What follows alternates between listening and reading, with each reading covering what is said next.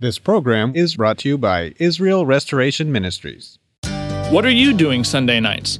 Come join Friendship with God radio Bible teacher Tom Cantor of the Friendship with God Fellowship Church every Sunday night at 5:30 p.m. at The Vine at 9336 Abraham Way, Santee, California. Watch and listen live around the world to Tom Cantor Sunday evening on youtube.com by searching for Friendship with God Fellowship or by going to our homepage at friendshipwithgod.org. That's friendshipwithgod.org.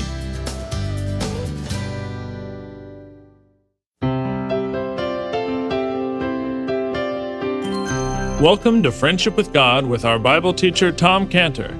Today's message and previous messages can be listened to or downloaded for free at friendshipwithgod.org. That's friendshipwithgod.org. You can also obtain free resources from Tom Cantor and view our online bookstore at friendshipwithgod.org or call us at 800 247 3051. That's 800 247 3051. Tom Cantor also has a daily devotional verse that comes out each day by email and on Facebook. To receive this small daily devotional verse that Tom Cantor puts out, you can sign up at friendshipwithgod.org. That's friendshipwithgod.org.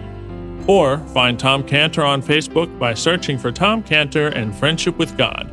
Now, here's our Bible teacher, Tom Cantor. Now, what we see there when it says, and he departed, is very important because Naaman now is acting on what the little little maid said. He didn't say, he didn't say, that little girl talks like a fool. How can any prophet in Israel do more for me than, than, than all the doctors in Syria have been, not been able to do?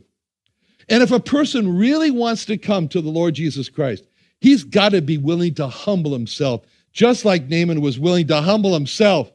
Well, Naaman had set of fluctuations up and down, but okay, let's look at this part. Naaman here, he was willing to humble himself and to follow the direction of a little maid. Naaman did not disguise himself. He let it be known that he was, that everybody knew he was a leper. He let it be known that he was going to the prophet in Israel to heal him of his leprosy. If any person wants to receive the Lord Jesus Christ, he's got to be open about it. He's got to be willing to be open about it and not hide, just like Naaman was open about going to Israel to the prophet to be healed. So Naaman sets out on his journey. He sets out. Those are very important words in verse 5. And he departed. And he departed. If a person really wants to receive the Lord Jesus Christ as his Savior, then he's got to, he's got to reach for him with all of his heart and with all of his soul. God does not respond to half-heartedness. God responds to wholeheartedness, as he said in Deuteronomy 4:29. Deuteronomy 4:29 says, "If thou from hence, if but if from hence thou shalt seek the Lord thy God. Thou shalt find him if, and there's the qualifier, if thou seek him with all thy heart and with all thy soul. Now, he gets there to Israel, Naaman does, and he has the response of the king, the king of Israel. In verse 11, it came to pass and the king of Israel read the letter. He says, he, he tears his clothes. He says, Am I God that I can kill, make alive, that I can recover some from his leprosy? What a contrast between this little maid and her great faith who said, Yes, you'll recover from your leprosy. And the king of Israel says, Impossible. No, I can't do it. This little maid, she was full of faith in verse 3 when she said that he would recover him of his leprosy. But the king of Israel, he doesn't have that kind of faith at all. The king needed to follow the leading of the little maid. You know, like it says in Isaiah 11, 6, Isaiah 11, 6, a little child shall lead him. We need to have the little maid over here take the hand of the king over here and lead him by faith. The king's problem was he was not little like the girl. The king's problem was he was too old for faith.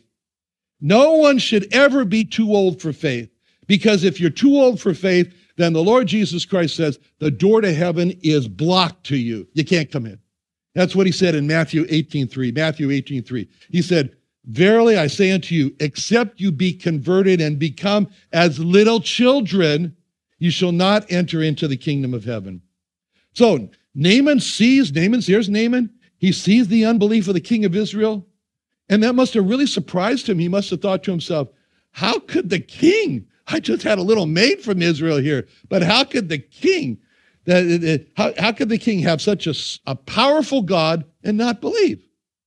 You know, Naaman must have felt just like the wise men when they came to see the Lord Jesus Christ when he was born king of the Jews.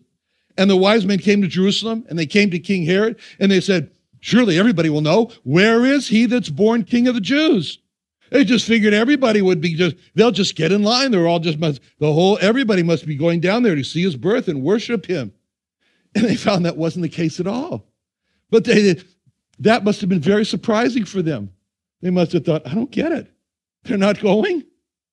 But what's interesting about the wise men, it didn't discourage them from pressing on to find for themselves the Lord who had been born king of the Jews.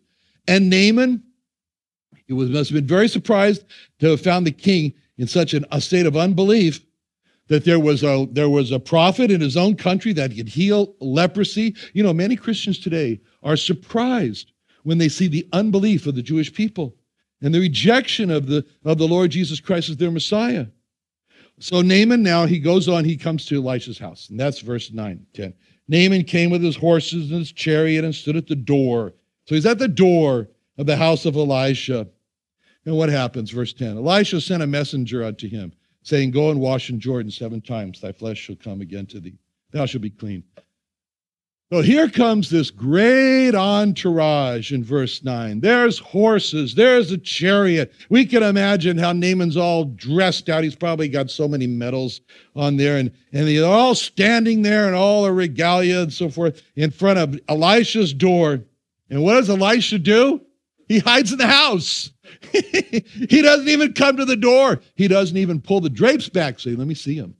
He doesn't. He's hiding him back there. So he's being there, and he sends a messenger out with instructions to Naaman. And they says, just go to the go to the, the Jordan River and wash seven times, and you'll be recovered of your leprosy. Very simple instruction for how he was to be healed from his leprosy. No formality from Elisha, not even, like I said, going to the door. Just send a message by the messenger. Just wash seven times in the Jordan, and, and the promise you'll be healed. Now, why did Elisha do that?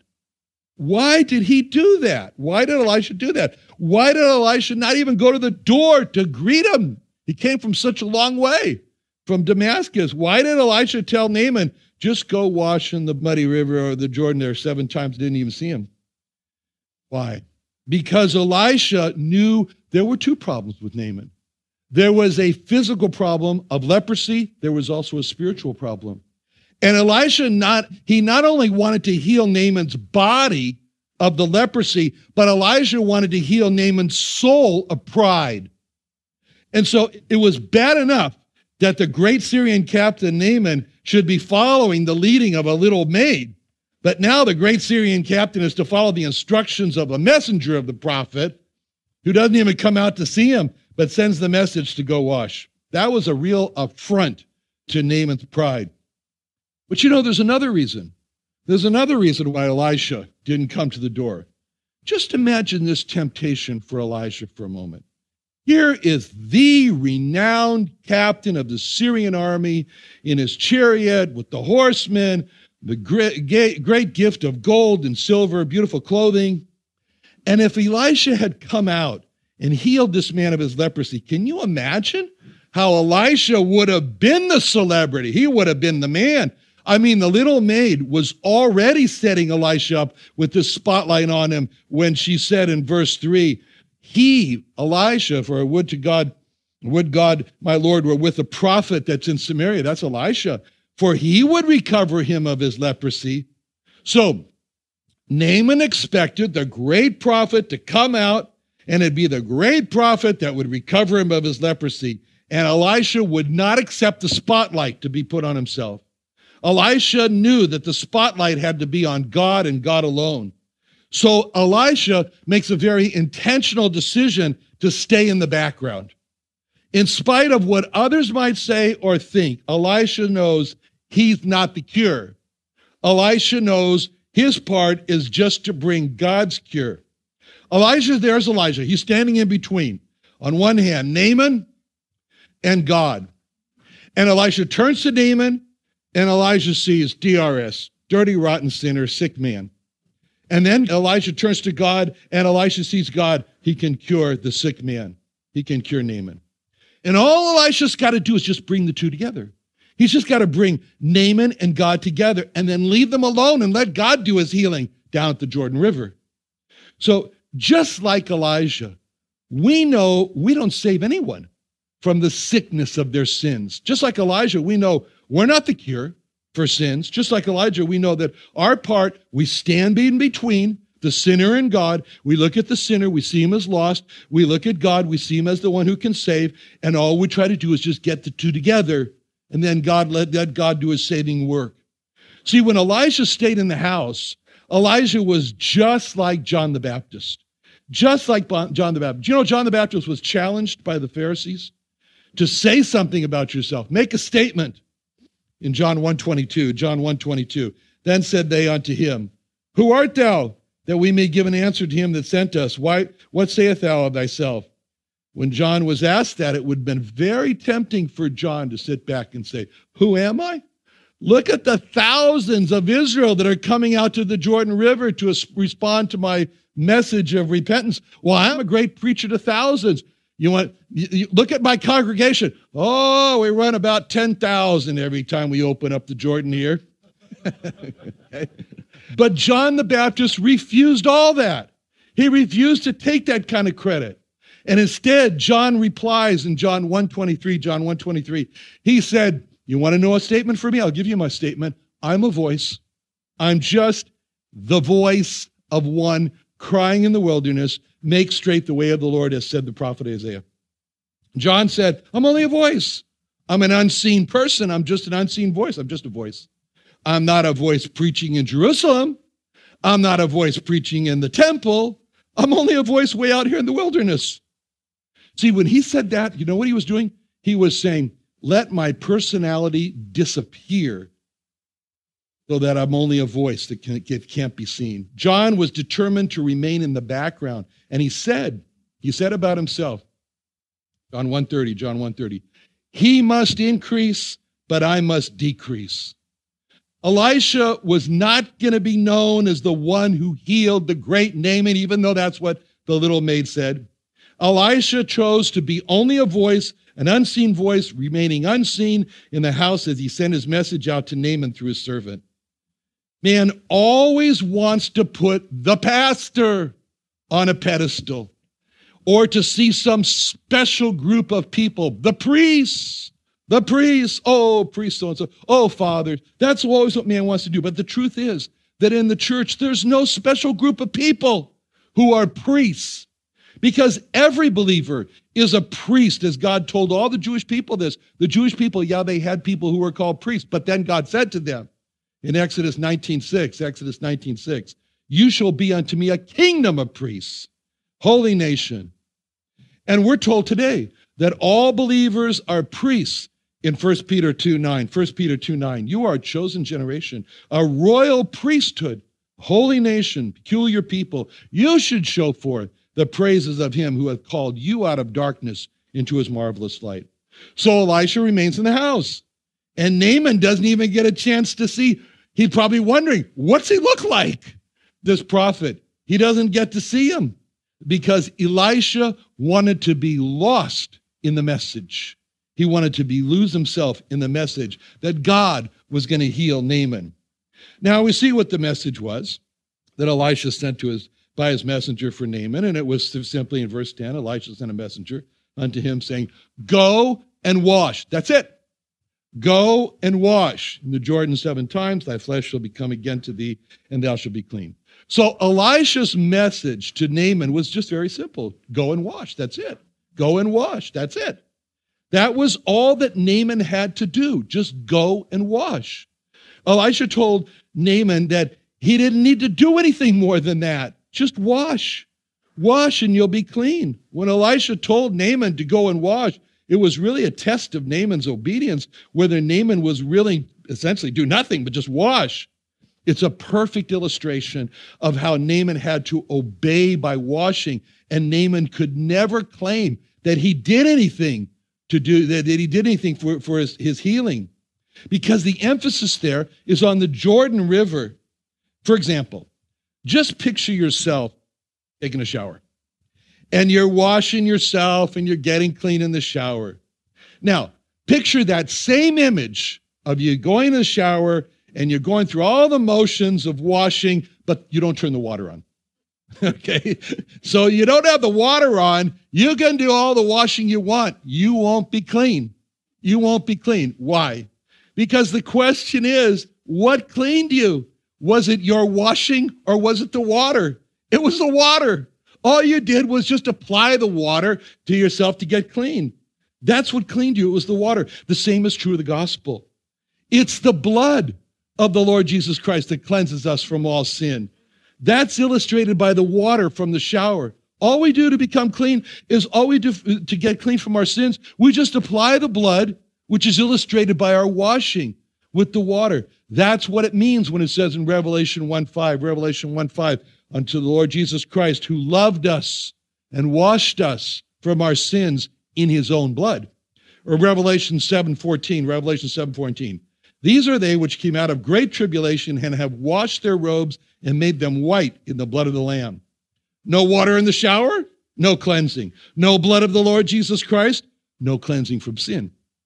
When the blood of the Lord Jesus Christ was shed, he made this cry It's finished. It's done. It's, it's complete. It's complete, which means that we, that we bring nothing for our salvation. There's a great phrase in a hymn that says, Nothing in my hand I bring, simply to thy cross I cling.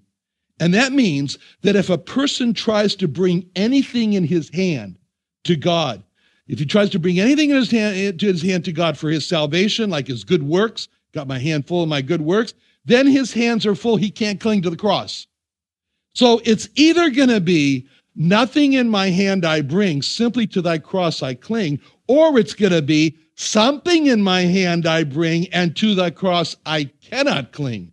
And when the brass serpent, when the brazen serpent, when the brass snake was lifted up and it was raised on that pole, God's message to the Israelites who were dying from the snake bite was just look and live.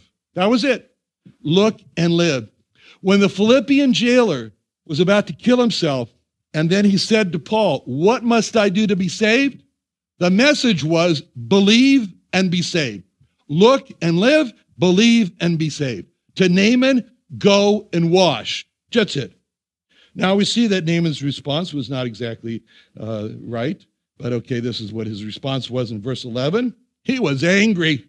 Naaman was wroth and went away and said, Behold, I thought he will surely come out to me. Stand, call on the name of his, the Lord his God. Strike his hands over the place and recover the leper. Are not the other rivers in Damascus much better? I'll go wash in them. He goes away in a rage. He explodes. Why? Because his pride was touched. His pride was touched. He wanted to be treated like a great man. I'm a great man, he's saying to himself. He won't even come out. You know how he wanted to go to heaven? I'll go to heaven if I can fly first class. Everybody else can go economy class, but I'm flying first class. And God says, No, everybody goes to heaven economy class. Why? Because at the foot of the cross, the ground's level. Everyone has the same title, DRS Dirty, Rotten Sinner Saved by Grace.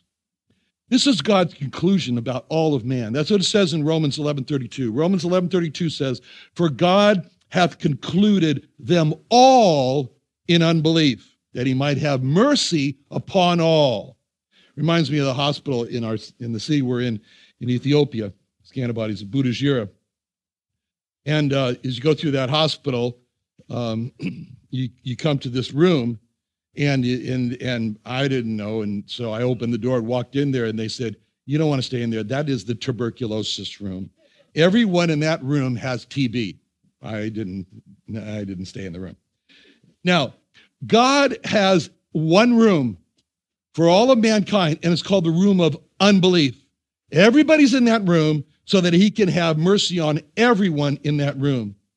Now, Naaman, in verse 11, he reveals what he was thinking when he says, Behold, I thought he will surely come out to me, stand, call the name of the God of his God, strike his hand, and recover the leper. Basically, Naaman was expecting a great display. He was expecting a grand appearance of Elisha. He was expecting a man to come out all dressed in white, with a white suit on, with gold jewelry on, and really going to make a big show of it. Lots of incantations, lots of music, lots of drama. That's what Naaman's understanding was. So, in essence, what happened here is what God was saying to Naaman Naaman, if, if that's what your understanding is, you need Proverbs 3 5. Proverbs 3 5, Naaman. Trust in the Lord with all your heart, lean not unto your own understanding. And in essence, God was saying, if you want all that big show, I can't help you. That's not God. So Naaman, he just storms away. He's in a rage. And he says, you know, about these rivers in verse 12 that they're better. And he's angry. Why is he so angry? He looks at that message go and wash in Jordan. He says, too cheap, too common, too simple. No. And so he thinks, you know, I can go wash in Damascus. And it's like the person who thinks he can be saved by his own good works. It's the same thing again in Proverbs 14 12. Proverbs 14 12. There's a way which seems right unto a man, I thought, but the end thereof are the ways of death. Thank God for his servants. Thank God for his servants who counseled him, who had the boldness, like the little maid, who had the boldness to say, his servants had the boldness to say. And they reasoned with him. And they said, Father, very respectful, if he would have told you to do something great, you would have done it. It's so simple. Why not? So it doesn't say there was any arguments or anything like that. The only thing we read is he did it. He did it. He went and washed himself seven times in the Jordan, and God healed him. Praise God. Now, in verse 15, at the point where he's healed, he could have, Naaman could have said, You know, this is a very strange place. I'm out of here. I'm just leaving. I'm going home. This is, I don't ever want this to repeat again. He could have just packed up right at that point, headed north for Damascus, and said, goodbye, Israel. But he doesn't. He doesn't. Instead, he's like the one out of the 10 lepers who was a Samaritan who turned back to the Lord and glorified God with his thanksgiving with a loud voice. He's just like that. He turns to go back to Elisha's house. He didn't have to. He didn't have to. Now Elisha comes out of the house because now it's been clear who healed you, Naaman. Not me, it was God who healed you. He comes out of the house. He congratulates him on his coming to faith in the Lord Jesus and Jehovah Jesus. And he testifies in verse 15, Naaman does when he says, Behold, now I know there's no God in all the earth but in Israel. And so now Naaman, he takes his place among the great Gentiles of faith in the Bible of whom God said, I have not found so great faith, no, not in Israel. Why was it possible? All because of the boldness and the faith of a little maid. She was not afraid to speak about God. All because of Naaman, who was not afraid to humble himself before God. All because of the servants of Naaman, who were not afraid to counsel him to go back and do what the prophet said. Let's pray. Father, we thank you for each one of these who played such a key role in this history, and we pray that by your grace you would help us to follow them in their great faith. In Jesus' name, amen. Another wonderful day studying the Bible with our Bible teacher Tom Cantor here on Friendship with God. Don't forget that today's message and previous messages can be listened to and downloaded for free at friendshipwithgod.org. That's friendshipwithgod.org. You can also go online to find free resources from Tom Cantor and our online bookstore at friendshipwithgod.org. You can also find Tom Cantor on Facebook, and you can also go to friendshipwithgod.org to sign up for his daily devotional. Tom Cantor is also the founder of Israel Restoration Ministries you can visit that website at israelrestoration.org. You can write to Tom Cantor at P.O. Box 711330, Santee, California 92071. That's P.O. Box 711330, Santee, California 92071. Or email Tom Cantor at tomcantor at friendshipwithgod.org. That's Tom Cantor at friendshipwithgod.org. For more information about Tom Cantor and Friendship with God and Israel Restoration Ministries, call us at 800 247 3051. That's 800 247 3051. What are you doing Sunday nights? Come join Friendship with God radio Bible teacher Tom Cantor of the Friendship with God Fellowship Church every Sunday night at 5:30 p.m. at The Vine at 9336 Abraham Way, Santee, California. Watch and listen live around the world to Tom Cantor Sunday evening on youtube.com by searching for Friendship with God Fellowship or by going to our homepage at friendshipwithgod.org. That's friendshipwithgod.org. This program was brought to you by Israel Restoration Ministries.